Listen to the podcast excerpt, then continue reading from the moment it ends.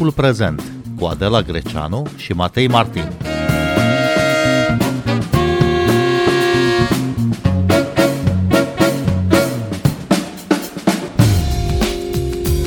Taxați-ne pe noi, bogații, și taxați-ne acum. Este mesajul transmis de peste 100 dintre cei mai bogați oameni din lume, care cer să le fie impozitate averile pentru ca sumele astfel strânse să scoată din sărăcie extremă milioane de oameni și să contribuie la redresarea economică post-pandemică la nivel mondial. Într-o scrisoare deschisă, ei consideră că actualul sistem de taxare nu este echitabil, de vreme ce, în timpul pandemiei, cei mai bogați oameni din lume și-au dublat veniturile, iar 160 de milioane de oameni au ajuns în sărăcie extremă, conform raportului organizației Oxfam. Semnatarii scrisorii fac parte dintr-o organizație numită Patriotic Millionaires, printre ei aflându-se și moștenitorii Disney. Bine v-am găsit, noi suntem Adela Greceanu și Matei Martin și invitatul nostru este scriitorul și traducătorul Bogdan Ghiu. Bun venit la Radio România Cultural! Bine v-am găsit și la mulți ani încă ianuarie, se mai poate spune. Bogdan Ghiu, există oare precedent? S-a mai întâmplat vreodată ca bogații înșiși să ceară să fie taxați, să ceară să li se aplice o măsură de stânga, în fond? Da, e pare și este în contextul actual uh, neașteptat. Părerea mea este însă că continuă această spălare, de fapt, a conștiinței, continuă o mișcare care, între timp, a devenit mai puțin evidentă, aceea filantropică, foarte evidentă, mai ales în secolul al XIX-lea și foarte activă în continuare astăzi. Fundația lui uh, Bill Gates și a Melinda Gates este foarte activă în domeniul uh, investițiilor, mai ales în, uh, în sănătate. Acest apel, cum să zic, e aproape ironic pentru că îi trage de mânecă, în special pe oamenii politici, care tot propovăduind nu statul minimal, Uh, și naturalețea, naturalitatea pieței, mâna invizibilă a pieței, propovăduind non-intervenționismul în piață, au practicat de fapt o intervenție negativă. Neintervenind, politicile sunt cele care permit uh, astfel de cum să zic, de extremizări, pentru că, de fapt, cuvântul cheie ar trebui să vedem această extremizare a inegalităților, a disparităților, poate produce și a produs deja reații extreme, reapariția extremismelor și așa mai departe. Este un apel uh, ironic față de o clasă politică care ar trebui cumva să echilibreze lucrurile. Trebuie spus însă că ai spus bine moștenitori când ai vorbit, pentru că de cele mai multe ori sunt câteva diferențe de făcut. Cei care au făcut acest apel sunt oameni cu averi într-adevăr colosale, extreme, cum au spus unii, dar care investesc, sunt pe piață, sunt oameni care își pot propune, pot realiza uh, transformări uh, disruptive ale pieții și ale, și ale vieții.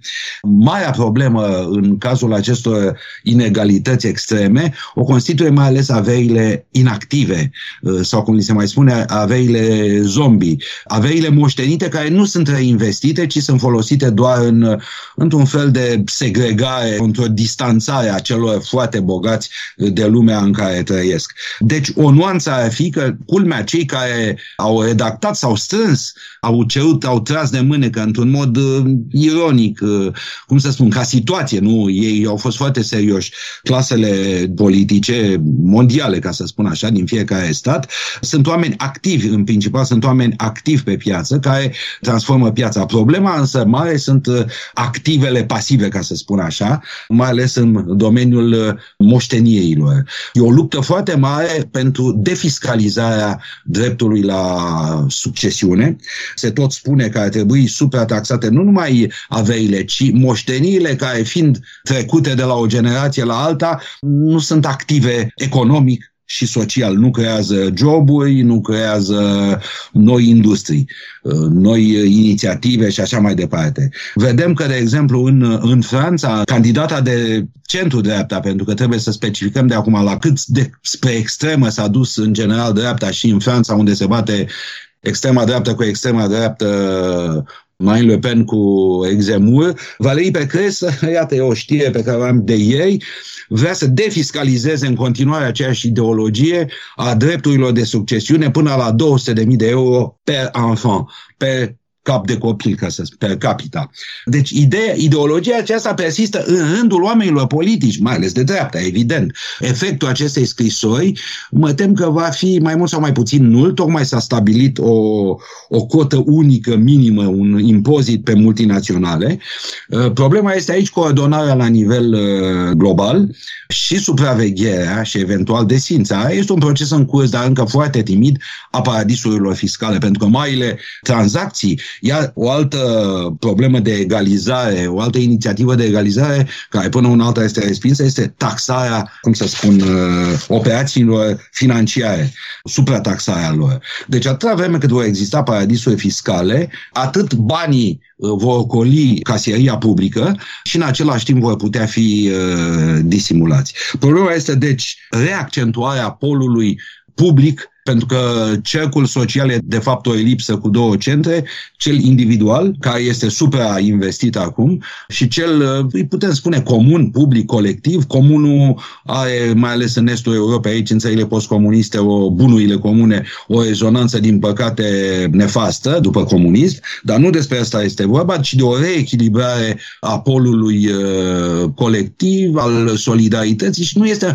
numai vorba de o solidaritate morală, ci de o eficiență, pentru că societățile în care inegalitățile devin extreme foarte mari, tind uh, să se de-democratizeze, tind spre reacții extreme, spre vestele galbene. Non-investiția, de exemplu, publică în școala publică duce la uitarea memoriei. Deci, externalitățile indirecte uh, negative sunt uh, enorme atunci când nu se întorc suficient de mulți bani în spațiu public sau sănătatea. Toate blocajele pandemice au venit din, din cauza suprapopulării unui sistem public diminuat între timp. Deci uh, noi uh, trăim în case și într-o stare de urgență ca să nu blocăm, să nu saturăm un sistem public de sănătate care a fost între timp, spun multe, multe analize cu cifre, uh, devalizat, redus, privatizat.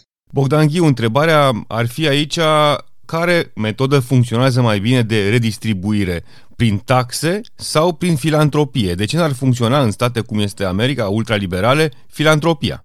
Filantropia este punctuală și aleatorie. Ea când merge, când nu merge, este locală, doar într-adevăr averi mari și, cum să spun, uh, conștiințe care nu sunt obligatorii. Câte vreme uh, lucrurile rămân la dispoziția, la opțiunea individuală, astea sunt injecții, nu sunt uh, tratamente. Redistribuirea trebuie instituționalizată și asta cere de fapt ce înscrisoare, cer taxe, nu cer daruri, fac oricum daruri.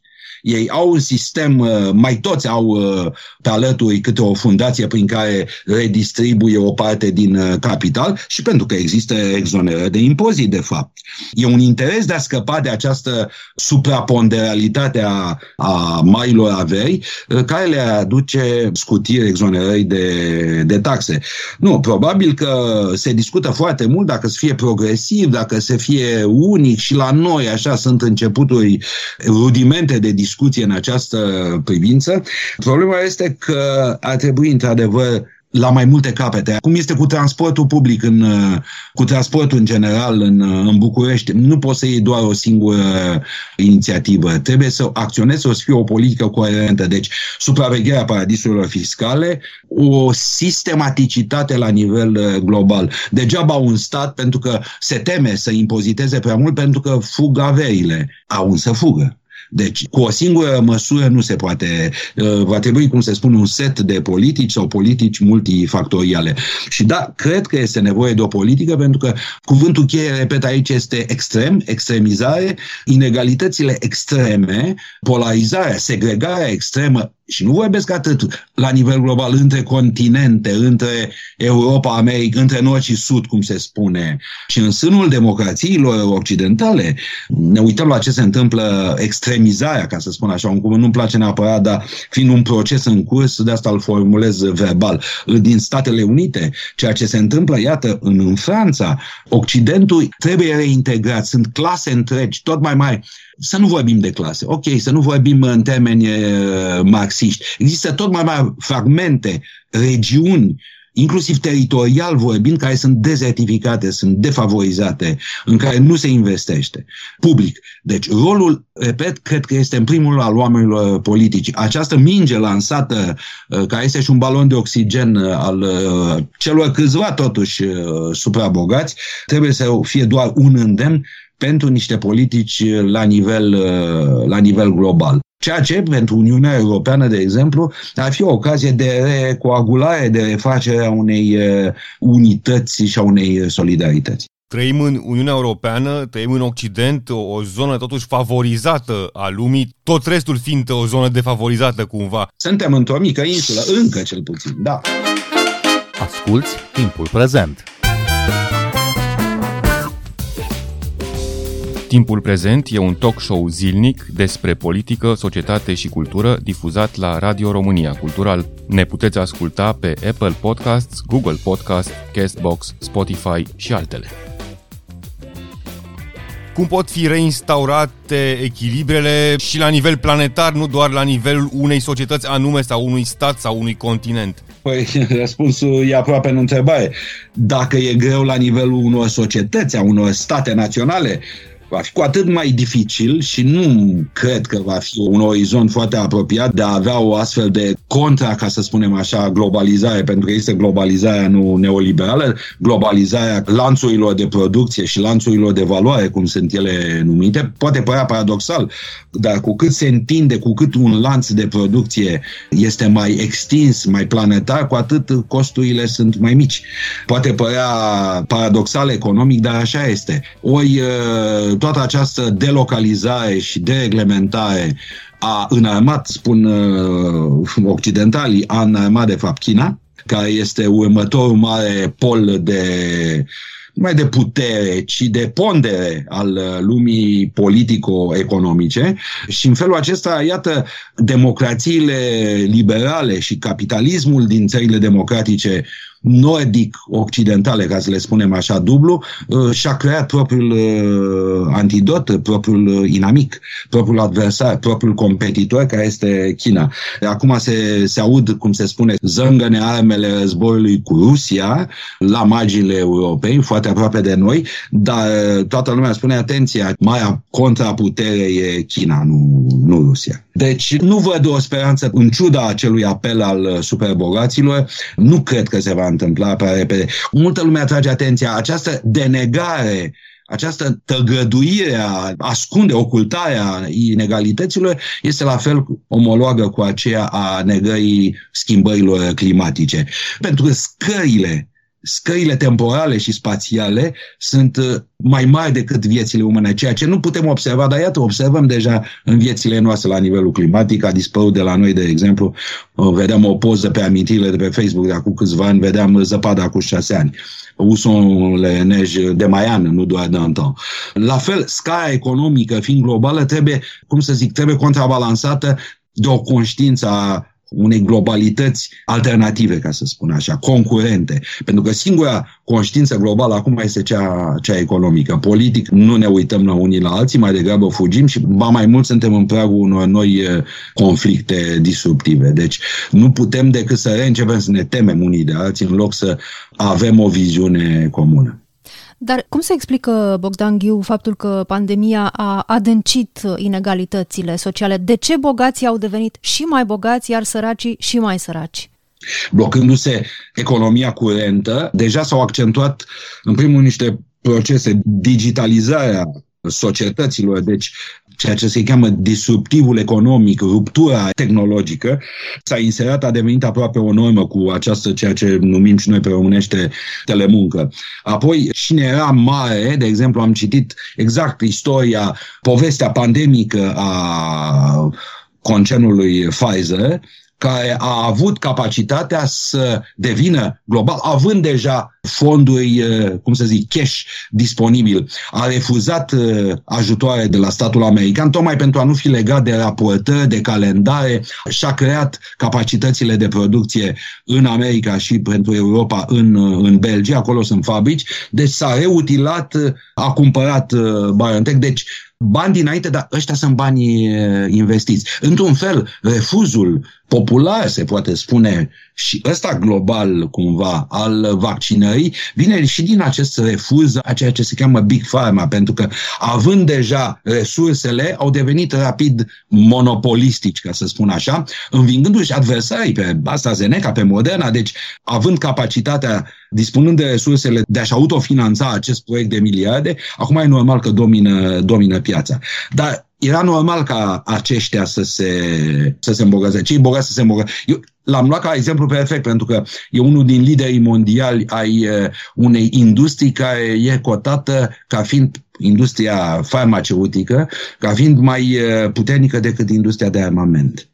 Deci era normal ca acolo unde au deja resurse ca ele să poată fi investite. Dar este pe de altă parte un ciclu economic, să-i spunem așa, virtuos, bani activi, reinvestiți. Pe când problema, într-adevăr, o constituie averile care fug sau care sunt folosite, pentru că un alt cuvânt cheie pe lângă cel, așa am zis eu, să mi-a reieșit, mi-a revenit tot pregătindu-mă în, în propoziții, acel de extrem, de extreme, de extremizare, a fi acel de extragere.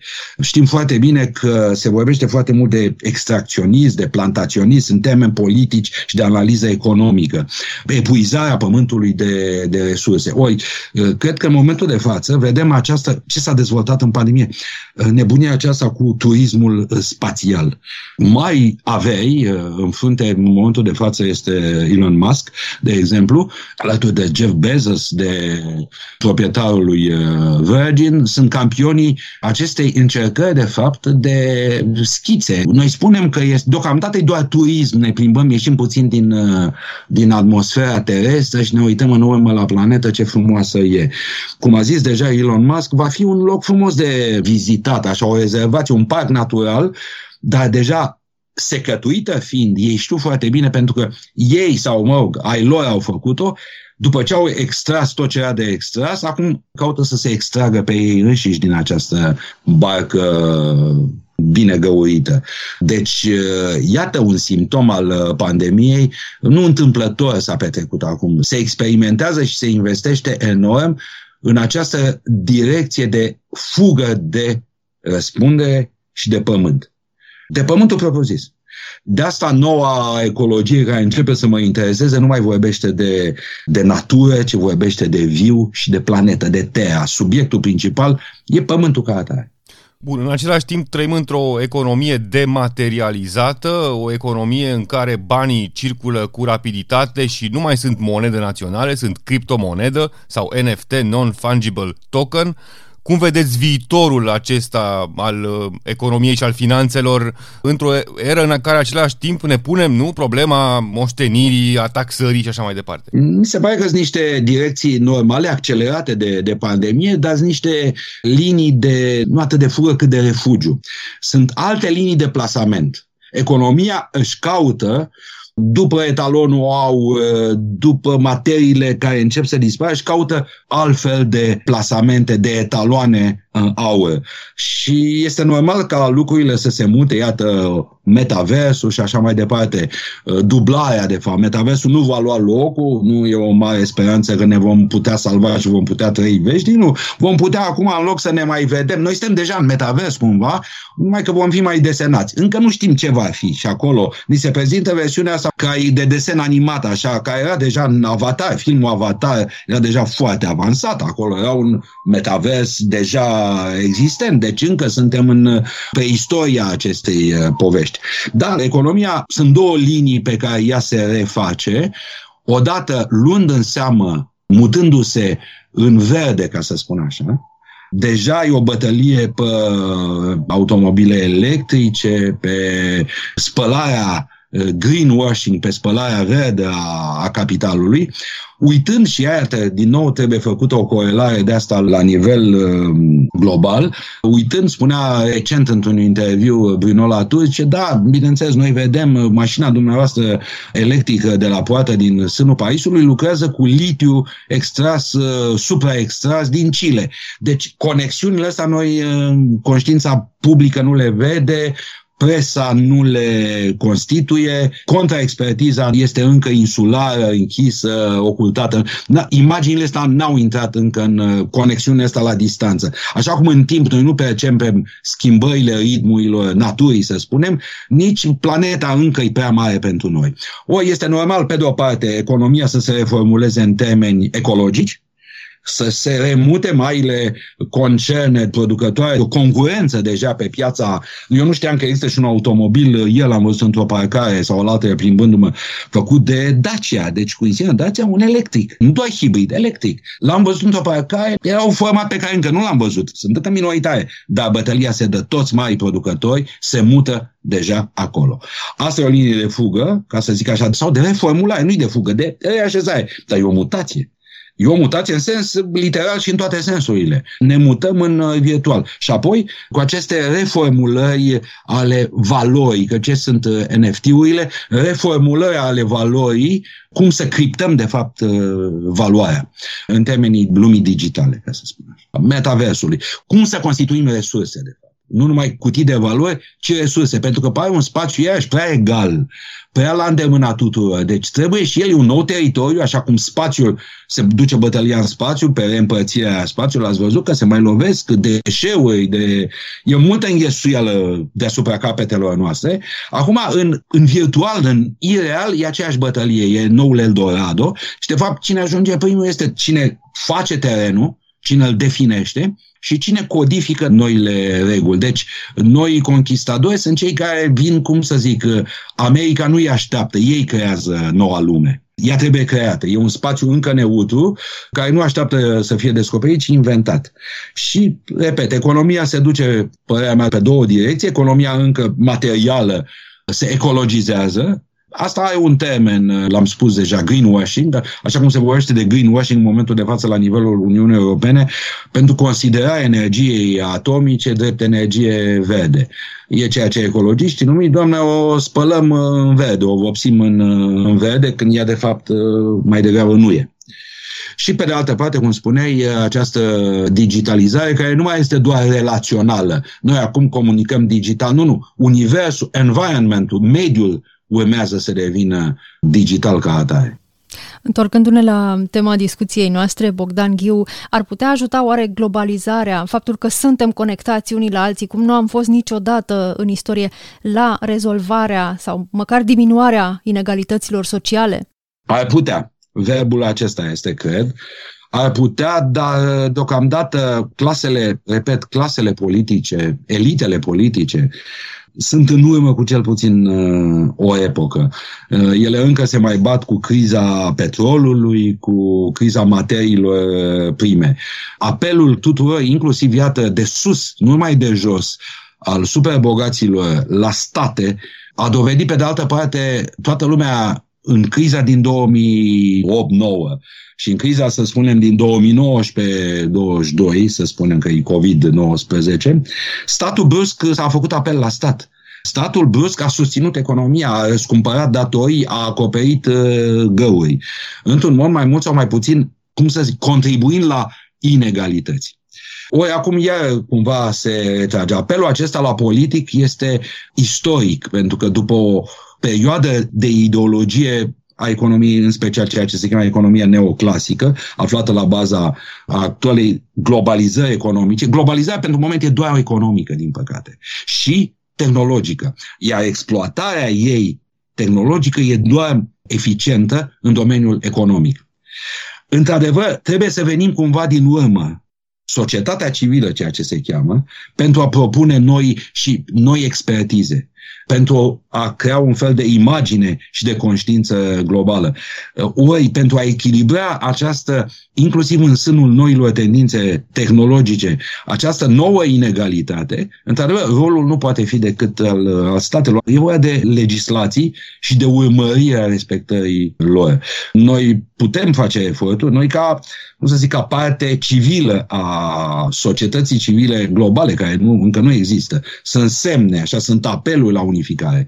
Noi colaborăm încă doar, doar punctual, dar, într-adevăr, doar ajutați uh, de o legislație comună putem, cum să zic, contrabalansa și forma, de fapt, o conștiință socială, cum veți, culturală, globală, care să o echilibreze pe cea economică, care există deja.